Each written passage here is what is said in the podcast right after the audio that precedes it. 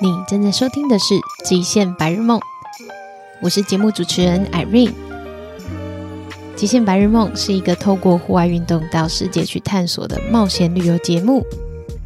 今天这一集呢，非常开心可以邀请到一位友台，也是我最喜欢的中文旅游节目《旅行热炒店》的主厨 Jerome 来到节目上，跟大家分享他的冷门景点冒险旅游。这一集呢，还有一个非常有趣的是，我相信我们这一集呢，就是第一次的在节目上让大家看到 Jerome 的录音室，也就是他的衣柜，所以大家一定要看我们的 YouTube，就有我们当下的采访画面。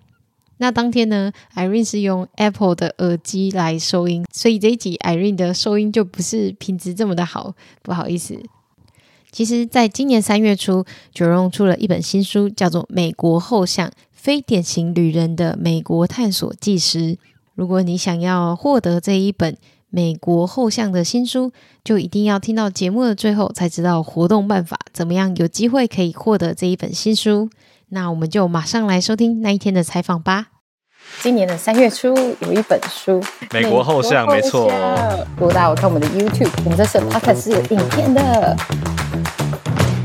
这本书呢，《美国后巷》，作者呢是我最喜欢的旅行热炒店的制作人 兼主持人 Jerome，就是现在大家画面上看到这个。在神奇的衣柜里面，yeah，对，我在我的神奇衣柜里面录音。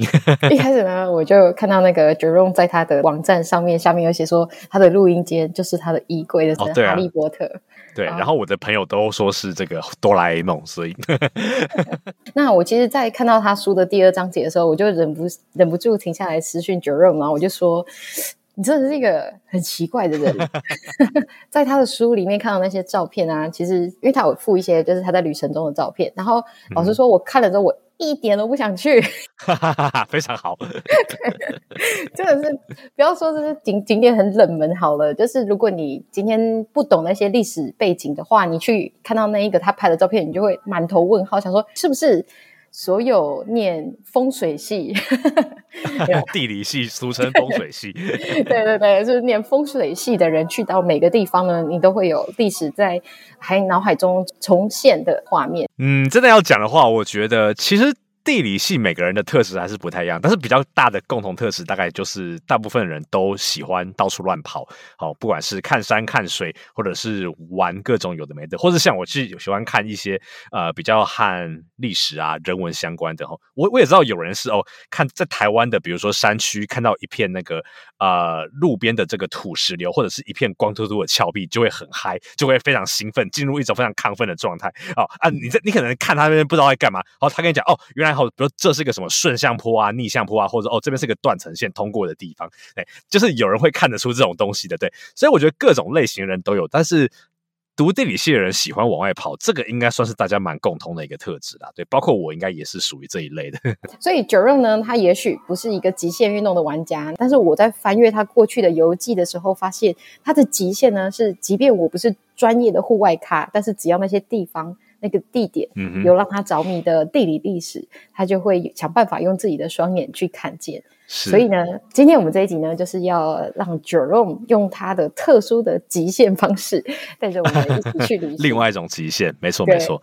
那我们就欢迎 Jerome，耶耶，Hello，各位听众朋友，大家好。对，我是 Jerome，然后我目前是像 Irene 刚刚讲的，我是旅行热炒店这个节目的制作还有主持人啊。稍微介绍一下我自己，我算是在台北出生长大的一个还蛮平凡的小孩子，那过着应该和台湾大多数一路读书上来买的呃乖小孩是差不多的生活，唯一比较不一样的是，我就是从小一个喜欢乱跑的人。那小的时候呢，可能是在家附近乱跑，可能骑脚踏车啊。后来骑脚踏车就越骑越远。那大学毕业之后呢，后来就选择到别的国家，到美国来读书。哎，那还是继续抱持着这个探索的心情，只是呢，探索的范围已经从我家的方圆两公里。变成了呃，我现在住处的可能方圆两万公里，就是 呃，整个世界都在那个涵盖范围里面了。对，所以大概是这样子。那我自己对，像阿云刚刚讲的，我并不算是一个就是正统的这个户外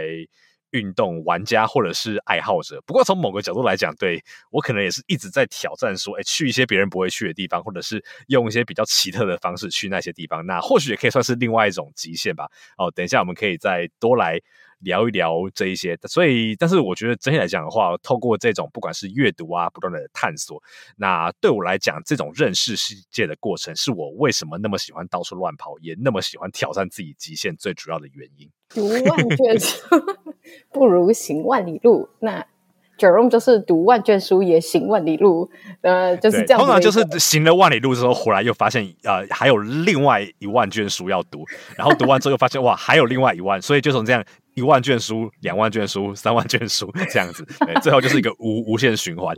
如果大家对于就是我们的听众，可能很多人喜欢爬山或什么，那我也发现就是 Jerome 他去过，比如说像是高加索山，或者是欧洲的克尔巴阡山等，那这些地方呢，其实都是大家就听到，哎，或是山，然后大家可能就很嗨了。那我就想问 Jerome，怎么会选择这一些高山的地地方，想要去那边走走呢？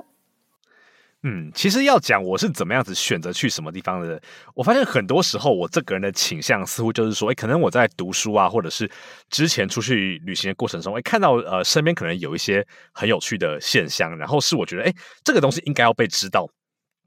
这是好像大家并不是那么熟悉的，比如说像我小时候，其实我并没有说，诶，真的很多机会到外面去旅行，就是也没什么机会出国。但是小时候我在台北的都会区里面骑脚踏车的话，就会去一些，比如说像台北市其实是有一些老社区存在的，你可以在里面找到公庙，找到榕树。找到那个讲台语的阿阿阿北在庙前面聊天，这种你也可以找到呃一些看起来就是呃历史非常悠久，而且都是平房或者是铁皮屋的那些老聚落。那我就觉得说，哎，这些东西好像不符合我们的呃台北想象，但是它又是这个城市很重要的一部分，我们应该也可以去来认识这些地方。所以我觉得我后来在怎么样子去探索世界的时候，很多时候我就会优先考虑那些，就是说，哎，就是它明明就存在我们这个世界上，但是好像我们比较难有机会去深入的了解它，比如说高加索。那我就我知道高加索地区对台湾人来讲比较尴尬的点是，高加索的三个国家里面，乔治亚、亚美尼亚还有呃亚塞拜然这三个国家里面，呃乔治亚和亚和亚塞拜然都是台湾护照进不去的。哦，那另就发现说，哎，这个地方其实呃作为台湾人，其实要接触到本来就稍微难一点。但是另外一方面，它这一些地方，当然我觉得我虽然不是说跟着呃。不是跟着户外呃运动，用户外运动去决定我要去什么地方，但是我觉得很漂亮的山，我还是会想要想要去走一走的嘛。啊，就觉得说，哎，这边又有漂亮的山，然后又有非常有趣的当地的这个文化，还有族群全部全部交织交织在一起，比较复杂的一个情况，就让我觉得说，哎，或许我可以去那边走一走，那把我对那边的认识，我看到的风景，还有我经历到的事情带回来。跟我朋友、我身边的朋友，或者是大家来分享这样子。对，那卡尔巴千山，我觉得也是一个很类似的概念。其实当初我要去的时候，那个时候其实呃，俄乌战争才刚开始打，就是那个时候俄罗斯刚入侵乌克兰不久。然后我就发现说，哎，这几个最挺乌克兰的国家，不管是捷克斯洛伐克、波兰，还有呃罗马尼亚，他们有一个共同点，就是他们都境内都有一部分的卡的卡尔巴千山。对对，就是在那个边，上或者说，哎，或许我可以用喀尔八千山，等于说把这几个国家串联起来，然后用这个东西为一个主题去探索一下，说，哎，这几个国家他们现在到底是经历着一个什么样子的情况？等于说，同时又要看山的美景，又要去感受到当地的人文色彩，那就因此选择了这些地方。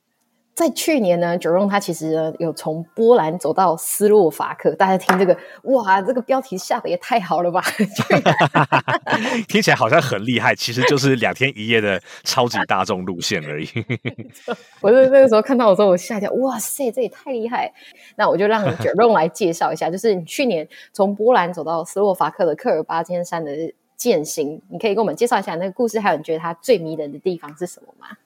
好啊，没有问题。我先来介绍一下这个喀尔巴千山吼，嗯，对欧洲，我们我想任何世界上大部分的人最熟悉的大概就是阿尔卑斯山嘛。不管是就户外运动啊、旅行，或者是国际能见度来讲的话，那大家最容易想到的就是阿尔卑斯山。那如果在中欧还有东欧这边的话，那其实最主要的一座一座山脉，它是喀尔巴阡山。哎，那它其实一路从阿尔卑斯山、喀尔巴阡山，那一路往亚洲那边连，它可以说是整个呃地地球表面这个造山系统的一部分哦。你如果把它稍微连连一下，其实它可以一路连到喜马拉雅山去的哦。所以你可以把它想象成说，好，如果那个喜马拉雅山是世界的屋脊的话，那呃这些山可以说是世界屋脊的延伸带，或者是它的远亲这样子。对，好，所以喀尔巴阡山它在的位置就是很有趣，它同时横跨了跨跨越了好几个国家，然后你可以把它。视为是说好，今天如果有草原民族或比如说蒙古人啊，或者突厥人哦，从这个东方打过来啊，他们要成功打入欧洲的话，最后一道天险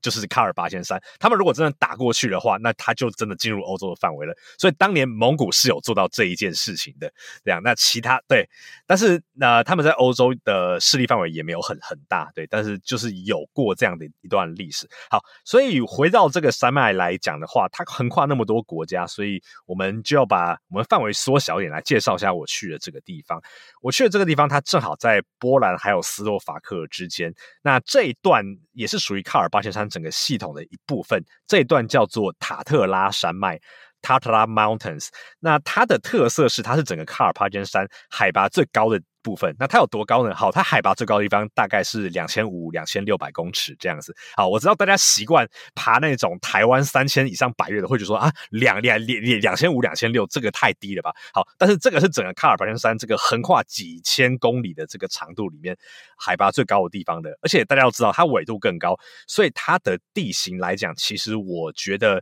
就是你在那边看到的话，可能是我觉得其实可能看到的跟台湾，比如说呃玉山啊、雪山。那个高度看到的风风风景，我觉得比起来是毫不逊色的这样子。好，那所以塔特拉山脉因为它很高，而且它的地形，不管是说它的这个。林相啊，它的这个植被，还是说它有很丰富的冰河地形，这些都非常吸引人。所以呢，它不管是在北边的波兰，还是南边的斯洛伐克，它都可以说是非常热门的这个践行去处。我说的热门，不是说只有本国人会去那种热门，是附近国家人他会愿意开好几个小时的车跑到这边来践行的这个热门。所以我就开始有这种 idea，是说，哎，那如果他在波兰这边也是很热门，那斯洛伐克这边也很热门，然后我本人又不喜欢走回回头路。不喜欢一样的路走两遍的话，那我能不能就是从波兰出发，然后终点放在斯洛伐克，用双脚去跨过这条山山脉，也同时是说用双脚去跨过这条国界，所以呢，就决定说要来踏上这个旅程。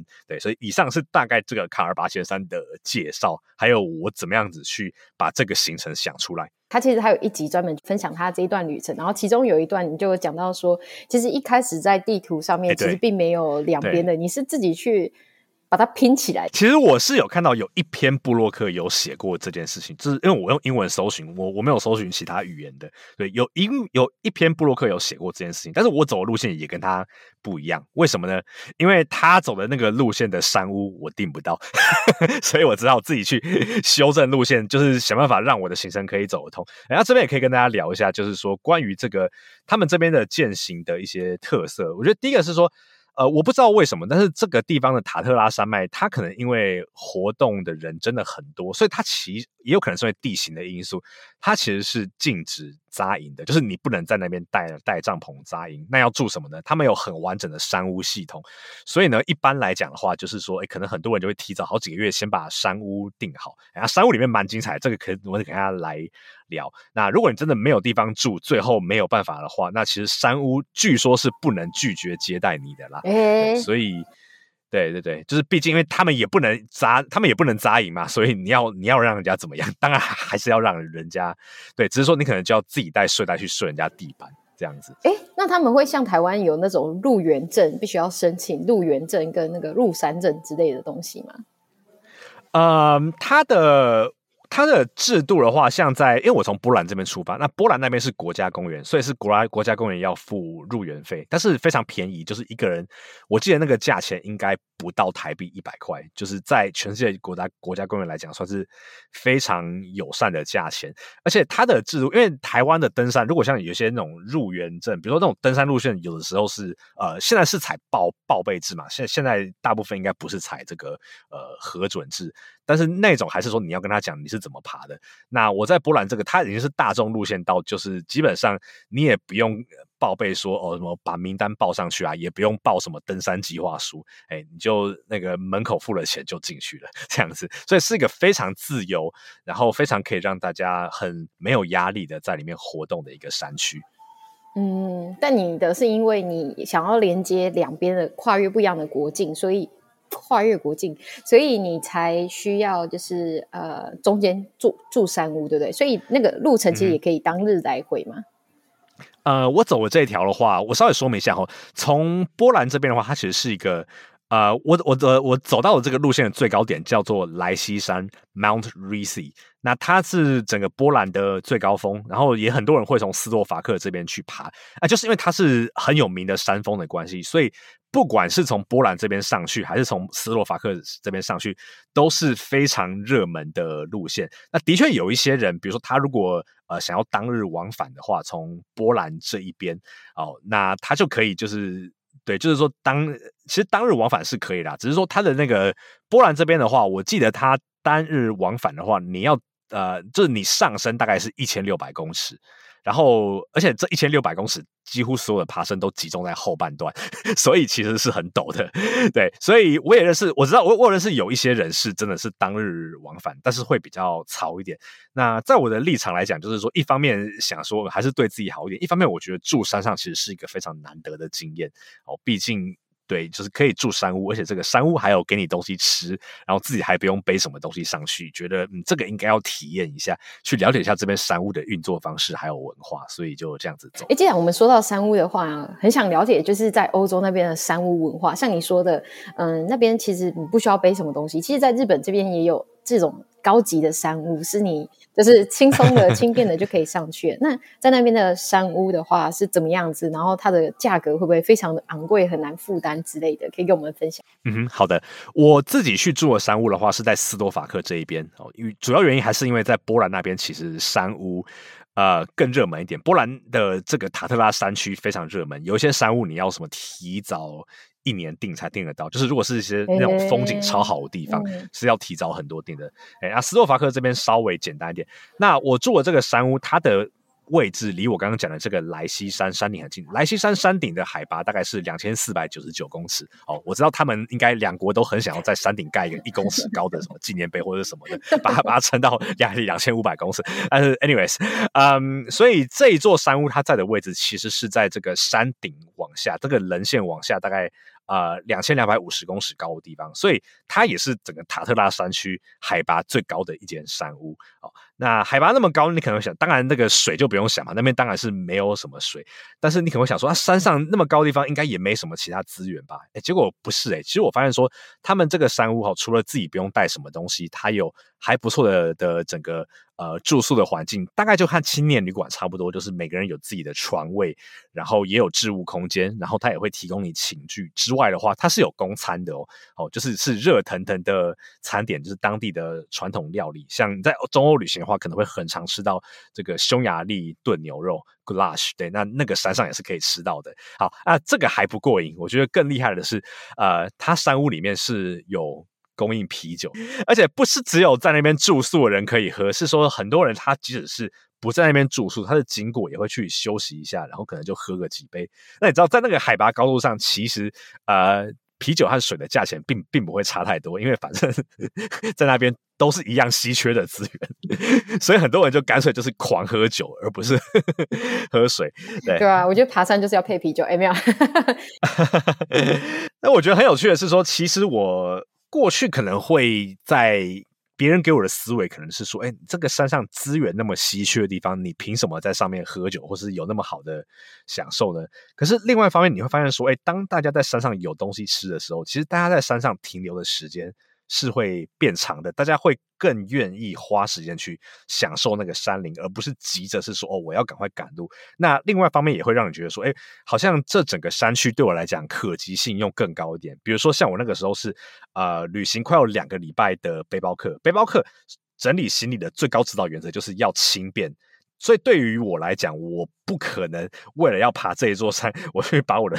帐篷带在身身身身上这样子两个礼拜。那对于我来讲的话，就是因为有这样子的安排，有吃的有住，所以对我讲，这个山区的可及性又变得更高一点，感觉对我来讲又更友善一点。所以我觉得这也是个，我觉得对我来讲也是个思维上面的一个得到，好像仿佛是得到一个更新的观点，是说，哎，或许把山上的设施做得稍微舒服一点点，让大家更无。后顾之忧的去进入山林，我觉得也是一种经营一个呃，不管是国家公园啊，或者是鼓励大家往户外走的时候，一个可以参考的策略。嗯，的确是因为其实很多时候，如果你可能你就是没办法负重这么重的重量，但是如果可以因此呃减轻一点那个降降低一点难度，但你也可以就是靠自己的双脚，然后走上去看到那个美景，感觉是一个还蛮不错的方式，对不对？那我还蛮好奇，就是你刚刚也有讲到说，像这边它是一个比较高纬度的山脉，那你在你的呃 podcast 里面有提到，还有你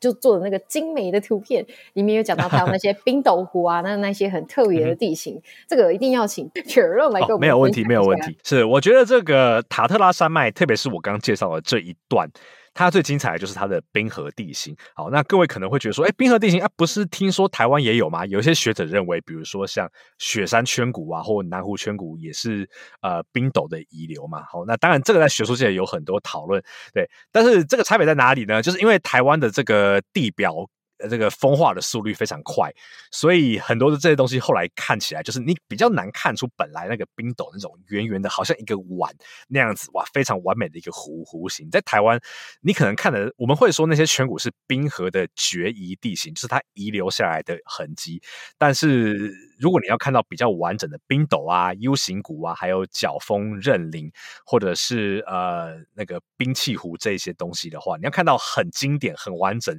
的话，我觉得还是要到一些就是它风化速率相对没有那么快，然后甚至可能到比较近代的时候，都还是真的有冰河存在的地方。那我自己觉得说，其实我去爬塔特拉山脉，它在冰河地形的呈现上就非常丰富，然后也会让你很有感觉。对，那我我就我就讲一个点就好，就是关于它的冰斗。这个部分哦，我从波兰上去的这条路线的话，它我刚刚讲过，它的海拔高差大概是一千六百公尺的上升。那为什么它的上升主要都在最后的后面那一半呢？就是因为你在前半部的时候，大概都是在沿着一个 U 型谷前进。那 U 型谷基本上在冰河，就是它在往外流动的那个部分。哦，它的海拔高差是相对比较。呃，没有那么大的，所以所以在上面我们就开玩笑，就是就好好像我们在这个走高速公路的感觉，而且它那一段有蛮长一段是有柏油路的，哦，就是很舒服，然后海拔高差也没有太大。好，那接下来呢，你会到一个地方叫做号称全波兰最美的湖泊，你看这这样听起来是不是又更吸引人了？你在这个上面爬山，除了去全波兰最高峰之外，还可以看到全波兰最美的呃湖泊，叫做 Morskie Oko。它的中文翻译把它叫做“海洋的眼睛”或者是呃“海洋之眼”哦，就是。古代人相信说，这个波罗的海下面有一条神奇的这个通道，可以把这个水跟这个湖是相通的，这样子 就是一个很有趣的这个概念。哎，那这个湖再往上，它还有另外一个湖。那这个时候你就进入这个冰斗里面了，吼，就看到说，哇，原来冰斗底下会有一个湖，这个这个这个是真的。好，就是那个你看到那个冰斗的时候，它是就是一个碗的形状。那冰斗的这个上面最高的那个山峰，就是我要爬上这个莱西山。好，那我们就开始爬嘛。好，那刚开始走到那个下面就觉得哇，这个湖好漂亮，而且还有一点云雾飘渺。仿佛是人间仙境的感觉，但是很快我就笑不出来了。为什么呢？大家知道这个冰斗是一个碗的形状嘛？哦，冰冰斗它的形成，你你可以你可以想想象一下，冰斗它是冰河的发源地，所以本来冰雪那边堆积的时候，它有它的重量，它不止它会往下压之外，它还会旋转。我常跟人家开玩笑说，它的这个作用力就好像你在台湾吃蛙柜的时候，你如果先把那个蛙柜的那个那个本体和碗分离，然后那个蛙柜在碗里面滑滑来滑去，还还可以旋旋转的那个样子。所以发你会爬的时候会发生什么事情？就是你会越来越陡。越接近山顶会越陡，那到最后几乎是看起来几乎是垂直的样子了。对，所以大概爬到上面的时候就觉得哇，真的是越来越陡，而且我觉得最有趣的是说，呃，天气好的时候，你因为你可以一直看着那个湖泊，所以就觉得说，好，虽然爬得很累，但是还是有一个美景作为靠山。但是我去的时候天气并没有很好，所以你在那边爬的时候只会觉得说，哇，下面是好深好深的的这个呃陡坡，然后你也看不到底，然后又很怕掉下去。但是同同时你又看到说，哎，那个是那个山顶就在那边，你就是要上去啊，对。但是同时你会看到说，哎，这个山山顶上就看到各式各样的人，那有一些人是跟我一样，就就是一个不太会 爬山的人，所以就是死命抓那个铁链，怕自己掉上去。然后有一些人，他是不管多陡的的那个坡，他都不抓铁链的，他就是用脚踩上去。然后说，哇，这些人的心脏真的很大颗。哎，可是当你在路上看到这样子形形色色的人，然后彼此用不一样的方式爬山的时候，你好像就觉得，一方面你更有动力上去，因为你知道你有同伴；一方面你就知道说，好，其实我我每个人爬山都是自己的步调、自己的方式，我不用跟别人比，我也不用说好哦，我自己很厉害，不需要这样子，就用自己的步调爬上去，其实就可以了。所以我觉得这是一个很棒的过程。那你刚刚有提到说那个铁链啊，它是那个像我之前有讲过的那个叫做 Via Ferrata 那种暂时的铁链吗？还是他们只是为了登山的人所建造的那一种呃，就是比较方便行走，像台湾有时候会绑绳子那样子的铁链？呃，我觉得他的铁链和那个爬爬过玉山人知道那个你要你要上碎石坡的那个，对，就跟那个差不多。对，那我还是要强调，因为我爬的是超级热门的大众路线，所以他们做的这些东西基本上是永久性的。不过这边我还我还是要提一件事情，就是呃，虽然这边海拔只有两千五百公尺那么高，但是呢，这边毕竟是纬度比台湾高很多，所以它一年的话，大概从十月到隔年的六月都是封山的状态，那你可以想象，在那么陡的这个坡上面，哦，那个路面全部都结冰再加积雪，这个真的不是一般人可以爬的哦。所以它是大众路线的时间只有夏天的这两三个月而已啊，其他时间山屋没有开，然后铁链也不一定有在维护，所以去爬的时候还是要特别注意季节。依照你自己的脚就是脚速，你大概花多少时间抵达那个山屋呢？呃，我我出发的时候大概是早上七点，然后我到山屋大概是下午一点半。大家可以赶在就是太阳下山之前抵达。对，其实是没有问题，但是我我觉得蛮有趣的说，说像好，我大概想起来早早上的路程就是啊、呃，从我起攀的点到呃山顶的路程大概是十二公里，对，然后我大概那一段我大概花了六个小时。然后那我要讲的是呢，其实呢，我前面六公里只花了一个半小时，所以老师我后面六公里花了四个半小时，所以你就知道这个坡路的差别有多大。哎，因为前面六公里是几乎是柏油路，很很平很平所以所以你就可以跟平地那样子用很快的速度去走。对，那后面的话就是走走停停要休息这样子。哎，那从山从山顶到山雾的话，大概海拔是两千五百。啊、不是两百五十公尺的高差，那距离我记得其实步道大概只有一公里左右，但是它也是非常陡的下坡，所以走的时候也是会要慢慢走，还需要蛮小心的。哦，我超级懂这个感觉，就是比如说像在爬台湾的那个北峰。嗯，骑来北的北风的时候，就是你会觉得前面好像都还可以，也没有大家想象中这么难。然后最后几百公尺，想说甚至八百公尺，然后就就是陡上，然后就会觉得天哪，快想死吧，就会花比前面还要多两三倍的时间。对，我，我就可以顺便可以提一件事情，就是说，当然我相信，呃，这个节目《极限白日梦》的听众应该大部有蛮多强者，所以我在这边如果有一点这个关公面前耍大刀的话，就稍微忍耐一下。但是如果跟我一样是比较没有在爬山的人的话，我还蛮鼓励用一些好用的工具，比如说像如果是找全世界各地践行，然后稍微比较热门的路线的话，在一个叫做 All Trails，就是所有步道 All Trails 的网站上，你基本上可以找到几乎所有。呃，步道的那个路径，对，那你把你的路线设好之后，它可以显示那个高层剖面图给你看，然后你还可以找到别人的记录。所以，其实我觉得，对于我们这一种就是真的不是那么专业，然后可能路上反应力没有那么好的人来来讲，我觉得事前多查一点功课，去估算一下自己的脚程，去看一下别人的记录，然后也去把这个坡度啊，或者是山区的天气有一个事先有一个好的掌握，我觉得其实是非常重要的。嗯，对，其实他在他的节目，就是 Jerome 有在他的节目上面有讲到，说他有看天气啊，然后有看路线，用了什么 App。对，对，就是虽然是一个就是你一直说你这个菜鸟，但是我越听越觉得不是菜鸟，对，所以其实也是蛮厉害，因为你会做非常多的准备之外，其实很重要的是你也理解你自己的脚程是怎么样。我觉得这个蛮重要的，因为很多人可能看了之后，但是不理解自己身体的状态能不能够承受这样子的路径，对，所以也有可能会让自己有危险，所以这个也是非常重要的观念，对啊。那除了这个之外，你觉得就是这一整趟对你来说，嗯？最印象深刻的部分是哪里的？我觉得还是在我进入斯洛伐克之后啊、呃，我在山，我我等于是说跨过那个山顶的时候，就是跨过波兰还有斯洛伐克的边界嘛。那后来开始往山下走，然后小屋住了一天之后，就开始呃继续往斯洛伐克的山下前进。我觉得很特别，是说这样一路走下去的过程中，你是呃，先刚开始就觉得你身在山中，你不知道你要往什么地方走，但是慢慢的这个山谷就越来越开阔，然后接下来你可以看到说，哇，在这个山谷的远方，斯洛伐克他们北边这边的那个平原，好，在很遥远的地方就在你的眼前出现了，然后随着你的脚程，它越来越近，越来越近，越来越近，一直到你走到那个地方，然后看到现场的风景的时候，我觉得那是一种非常强烈的感动。那个感动在于说你。你虽然没错，的确只是走两天一夜的这个大众路线，但是你的确是从一个国家到了另外一个国家，好像说你从一个地理区进入了另外一个地理区，而且你并不是坐一个车过去，或是哦那个飞机飞上去，然后哇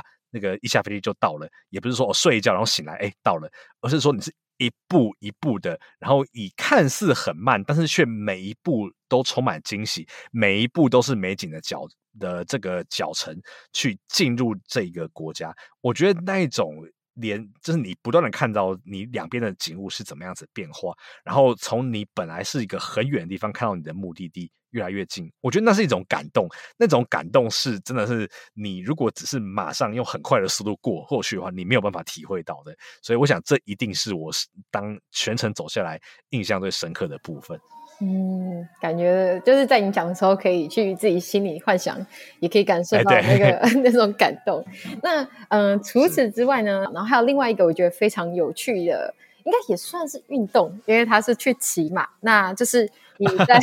吉尔吉斯为了一睹吉尔吉斯的宋湖，然后 Jerome 还骑的马。然后我看到那个游记，我就觉得非常好笑又很佩服。那你可以跟我们分享一下，就是你。就是目前为止最印象深刻，为了去到这些探究历史文化脉络所到过的地方，你尝试过的户外运动或者是特殊的交通工具吗？哦，好啊，没有问题。那既然刚那个 Irene 提到骑马吉尔吉斯的这个部分，我就稍微分享一下，呃，这个骑马的这个旅程好了。好，那呃，宋湖是吉尔吉斯一个蛮有名的高山湖泊。那它因为湖边是没有道路的，哦，它是完全没有聚落、没有道路，只有游牧民族在那边生活的，所以要么就是搭。呃，四轮传动的车上去，要么就是骑马上去。那因为很多人去吉尔吉斯就是想要体验这个游牧民族的文化嘛，所以就是骑马，然后你可以住在游牧民族的这个毛毡房里面，哦，去体会到他们这个传统的生活方式。哦，那我我觉得马很有趣的点是说，哎，我们乍看之下觉得说，哦，现在骑马可能是一种休闲娱乐，又觉得说，现在可能不会。应该很少有人是认真把马当交通工具吧？诶，可是吉尔吉斯不太一样的是说，因为吉尔吉斯它是一个很多山、地势很崎岖的国家，然后有一些山上你看到那个是哇，那个岩岩岩石多都裸露出来，然后哇，或者是。地上下过雨之后都是烂泥，然后又非常陡峭，那个真的是你不管人类发明什么交通工具，你都不可能上去的。所以在这样子的情况下，你就可以理解说，哇，所以吉尔吉斯人他们到现在还是很常用马作为一个交通工具，特别是在山区。哦，这不是一种什么浪漫情怀或者是守旧，不是因为马才是真的真正的所谓。All-terrain vehicle 就是全地形交通工具，它可以克服那些我们人类发明的交通工具无法克服的地形，所以就看到说，哇，马真的可以带你在那么陡超过四十五度的陡坡上面走，然后还可以去跨过那一那一些呃裸露的岩石，然后带你走路，然后也也也也可以在草原上面然后奔跑这样。虽然那个 我觉得那个那个向导一直让他奔跑的时候，我觉得很累，因为。对，作为一个男男性，我不太习惯这个双脚之间，呃，有一有个动物的背在那边卡卡住的感觉，所以当他这个骑很快的时候，我实在是觉得嗯蛮不舒服的这样子。但是你就知道说，嗯，这个马真的是对于不同地形的适应力是很强的。我觉得是要在那个场景下骑着那样子的马，我才会体验到这样的事情。所以也算是一种去体会，呃。另外一种形式的户外活动，去体会这个当地自然特色的一个方式啊。对，所 以你刚刚讲到 全地形的交通工具，那我看你文章里面有讲过，就是如果比如说要走多走到有雪的地方，你们必须要就是一推一拉对对，因为马会比较开始那个有点抗拒这样子，所以雪是那个马比较对 比较不不喜欢的东西。所以等于是有个性的交通工具，对对对对，有个在 讲到有个性的交通工具。之前其实我以前在台北的时候，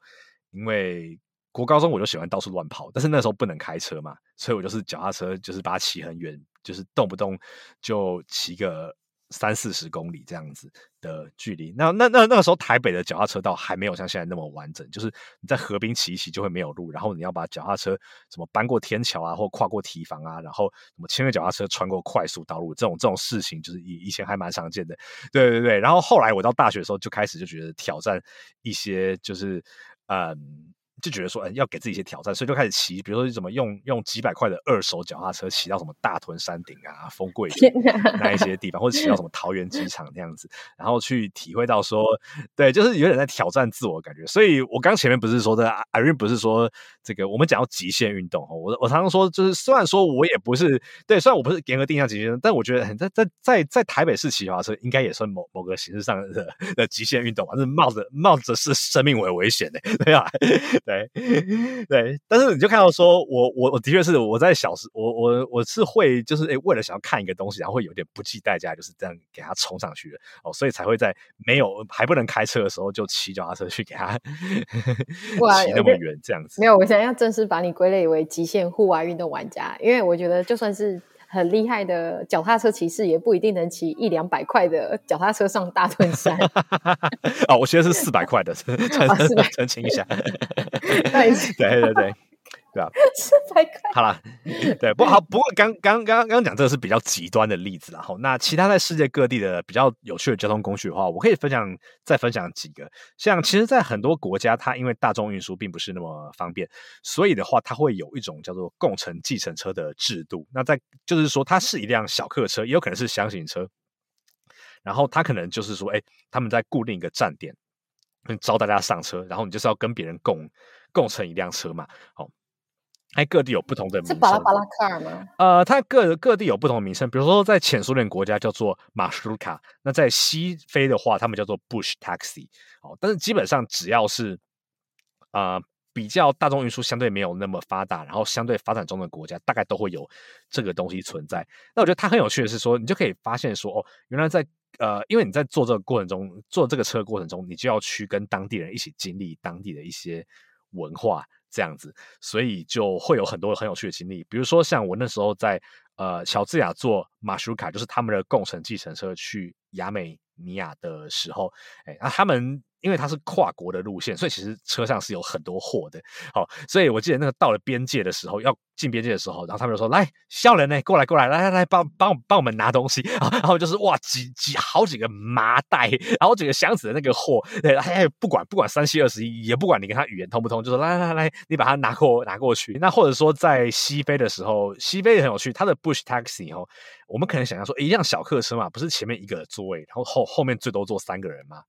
他们不是哦，他们前面是前面那个位置，通通常他们会默，他们的预设只是可以坐两个人的，然后后面可以坐四个人，所以一辆小客车是司机加上六个乘客，好，还不是只有这样，他车顶可以再绑东西上去，对，所以在这个过程中，那你就很有觉得很有趣啊，因为在那边他们车子常常不会不会开开空调，然后你又跟当地人就是就是汗流浃背就挤在那个车和车子里面哦，但是也是因为因为这样，你就和当地人你就不只是呃路人。的关系就是他们就会想办法跟你比手画脚啊，然后硬硬是要录个影片上传他们的 social media 这样子，就会觉得非常有趣，可以体会到很多呃很有趣的故事啦。嗯，哇塞，好好笑，紧密连结耶！我的天呐，对啊，对啊，真的是充满了人与人的连结，就是非常没有社交距离的旅行方式。好可怕，这只能在没有 COVID 的状态下这样子旅行了吧？对，其实好像有些国家他们在 COVID 期间，就为了为了为了这个说好，那我们现在小客车一辆车只能坐四个人。就是你知道，因为他们平常的预 预预设值是要坐六个六个乘客的，但是现在好，那我们暂且把它降低，让它让它可以让它变成坐坐坐四个人，觉得很好很好笑。就是在我们眼中是正常的现象，在他们的眼中是一个 COVID 期间不得不的权宜的措施，这是一个隔离政策，这是是我们的正常。对对对对对对对对对，他们的 social distance 是这样子。因为目前为止看到你的游记都是在陆地上的探索，那不知道 Jero 你会不会好奇，就是海底的世界？如果海底下呢有历史人物遗迹的话，你会试着尝试，比如说用潜水或不一样的方式去探去那边探索吗？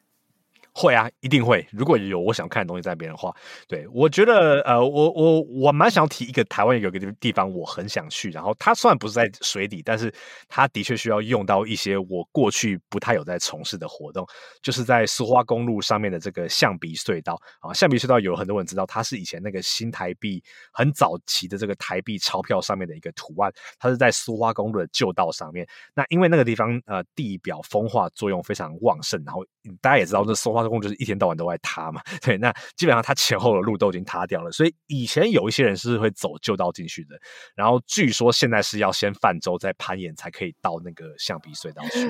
哎哦，但是对，但是我就觉得为了那个象鼻，为了要建那个象鼻隧道，我会想要去挑战这个。哎、欸，那下一次你回来台湾的时候，我们一定要一起做这件事情。哎、欸，真的可以，对，而且现在其实好像也蛮多。有一些人在做这个行程，对，所以嗯，就是象鼻那边其实是蛮有名的，不管是 SUP 或者是独木舟，哦、现在好像都会去到那边，对不对？所以这个东西现在东海岸，对，特别是苏花公路，好像也有人在玩那些 SUP 啊，或者是那个独木舟那些东西。嗯，对，近期来就是近期来，好像海上的运动也开始慢慢变得兴盛了，所以也许之前都是在台湾的本土上面去看那些地理。景观，也许现在大家都可以变成就是在海上去看，我觉得还蛮有趣的。对啊，我觉得很有趣。以前像我大学的时候，我们那个因为我们系很多那种呃户外实习嘛，我们那时候去龟山岛去看地形，然后那时候其实没有什么人会去龟山岛。结果我现在发现，哎，龟山岛那个牛奶海变成一个超多网美会去。包船去打卡的的景点，就是你知道，网网美就会包一艘船过去，然后拍那个有牛 牛牛奶色的那个海，这样子，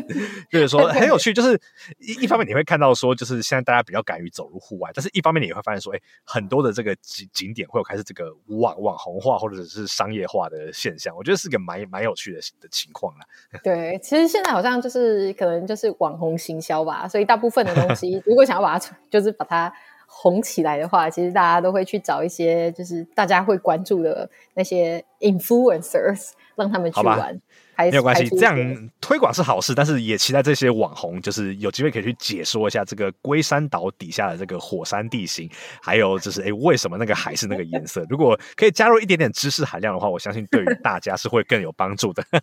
不行，那这样子呢，我们就要邀请 Jerome 网红，到时候回到台湾的时候呢，跟着我一起，然后这个这个机会要留给我。这个好，这个好，哎，好好好，哎，这个下下次回回台湾约起来，可以可以可以。我们现在此刻采访的日期呢是。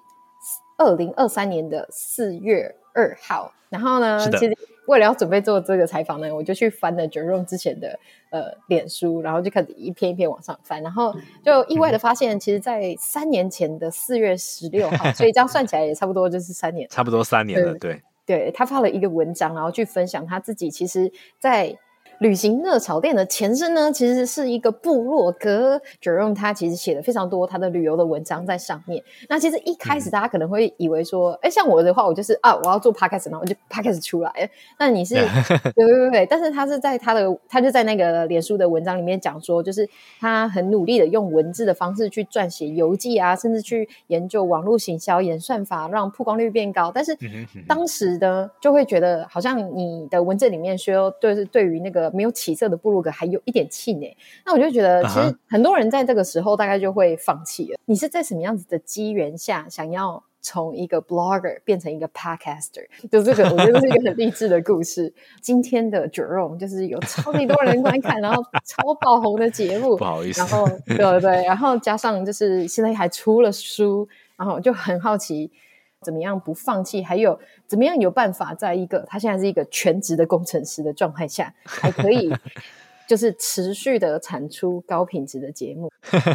没问题。好，我们分两部分来讲。我我先来聊一聊，就是关于从布洛克到 Podcaster 的过程。其实当初我的想法还蛮简单的，就是因为我知道说我喜欢分享的东西，它往往的长度会比较长一点，就是它比较少是一个梗图或者是一句。很短的话，我常跟人家开玩笑说，我不太会写五百字以下的文章，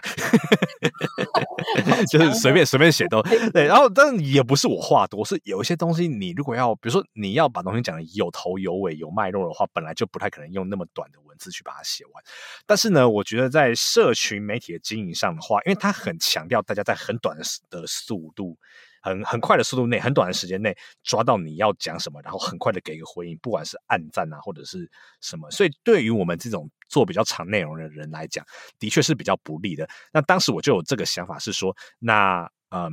如果是这样的话，那我如果话那么多的话，那能不能干脆用讲的试试看？因为我也还我也还是蛮喜欢，就是用讲的方式跟别人分享的，所以真的是用一种完全无心插柳试试看的这个样子的心情去做的。对，而且那个时候还觉得是说啊，我觉得大概只会做十，大概十集左右吧，就是觉得说，哎，我我那时候想要讲的主题，我算一算大概也十个左右，而且就是觉得是说，应该就是我自己全部自己讲讲一讲这样子，哎，就是讲一些我去过的。国家，哎，那结果呢？那现在的情况是，我想 Irene 知道吗？我我我是目前到录音时间为止，现在是做了一百三十二集，哦，还在继续做，而且除了单口之外呢，还有呃各种类型的内容，然后也有很多访问来宾，包括因为因为这样的因素，访问到一些我觉得很厉害的来宾，这样子，哦，然后除了那，我觉得也有一个是我本来意料之外的，就是。本来我是要想要讲一些我去一些很偏门的国家，像什么高加索山啊，或者是西非什么，但是我后来有，因为当时疫情关系，我只能待在美国，我不能去别的国家，所以我就在美国开始国内做一些比较特别的一些去去一些比较特别的地方取材。对，然后后来没想取材回来，大家超爱，就是大家很喜欢那种哇，去现地取材，然后直接把这种第一手所见所闻把它带回来的分享。所以我后来就做了一系列，就是什么纽约啊，然后阿拉斯加、维京群岛、波多黎各这样子。对，所以为什么后来这本书会出现，其实是因为疫情把我关在美国，让我不能去 做其他国家的内容，所以才会才会做出一本就是讲美国的书来。我自己觉得很意外。对对对对，但是其实的确就是这样，就是说，好像我觉得创作的路上是说，的确有有过挫折的时刻还蛮多的，但是我觉得我或许是一个还蛮喜欢做不同尝试的人，然后可能做了许多尝试之后，哎，就正好有这一个还还算呃。算是有点成效这样子，那也就继续做下来了。所以 Podcast 对我来讲，也就是这样子一个有点无心插柳，但是最后没有想到，哎，成为一个我可以分享，然后可以把我的内容带给这个大众的一个管道。我觉得，我老实说，如果有人问我，就是对这个，就是。在走过这段之后的整个感想啊，或者是领悟，我只能说，其实我还是要说，我觉得我是很幸运的，因为我知道有很多人是非常努力，也是很有系统在克服问题，但是他们没有办法像我那么幸运，比如说拿到那个二零二零年台湾 Podcast 大爆发那个时候的流量红利啊，哦，或者是呃，可能。我的声线，天生的声线就还算适合讲这样子的内容。我觉得这些我我都只能说是幸运，这也不是我努努努力来的，所以对，这是我的感受了。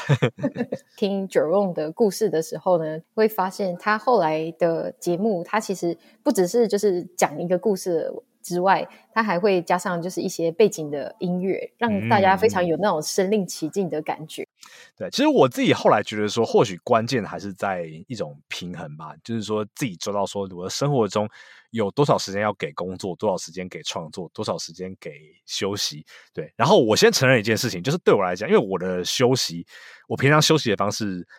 呃，我休息的时候，很多时候就是在看一些，就是这种很知识性的内容，或者是看各国的这些资料啊、背景什么的。所以我的确可以把创作的一部分时间当成我的休息。对，那我自己是觉得是说，我觉得这种没有说一定是说怎么做，关键就是在说你有办法找到一种方式，对你来讲是平衡的，是你可以很舒服，不会过劳。的前提下，然后工作也可以顾到，生活也可以顾，呃，创作也可以顾。对，那我觉得对我来自己来讲，有时候我就要有意识的做一件事情，就是说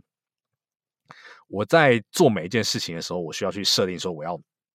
给多少时间下去哦。比如说有时候工作很忙，可是我哎，我节目也要顾啊，或者说哎，这个节目做得很过瘾，可是我不能所有时间都拿去做节目啊。那我觉得在时间的分配上，就是给给予自己一些限度，然后知道怎么样子拿捏，然后把你呃有限的资源还有力气去做一个适当的分配，然后有纪律。我想这是一个比较大的关键啦。对，这个是我自己觉得说。呃，怎么在全职的情况下继续去做节目这样子？真的是超难的。啊、然后另外一个我觉得蛮值得一提的是说，我觉得因为做节目，它特别是说如果有一定的收听量，或者是说没已经稳定的话，其实呃有的时候蛮容易就是把它变成是说，因为你已经有固定的流量，然后已经有产出的方式的话，其实呃有时候就会觉得说，好，那我就继续用这个方式去 run。那我但是我自己，不管是我自己，或者说我还蛮鼓励大家，如果有要做创作的话，其实可以是。不断让自己去吸收一点新的东西，因为我常常跟别人讲，我认为最好的音乐家往往也是最好的聆听者，对。然后最好的写作者，他一定也是用花很多时间去呃欣赏别人的文字，然后去分析说，哎，怎么样子写诗会达到什么样子的效果的。那所以我觉得节目也是一样，像 Irene 刚刚有提到说，哎，比如说我有一些节目，我会的思维会比较像电影，就是我在用。适当的配乐穿插，让大家呃让他的戏剧张力可以更强一点。那或者是说，有的时候会有参考一些比较报道性内容的节目，那去插入一些现场实插实况录音啊，或者是我甚至有这呃一人分饰两角三角的这种广播剧，我会放在节目里面。对，那这些东西是怎么来的呢？这东西当然不是我去上一个呃如何当 podcast 的课，或者是呃甚至也不是从其他 podcast。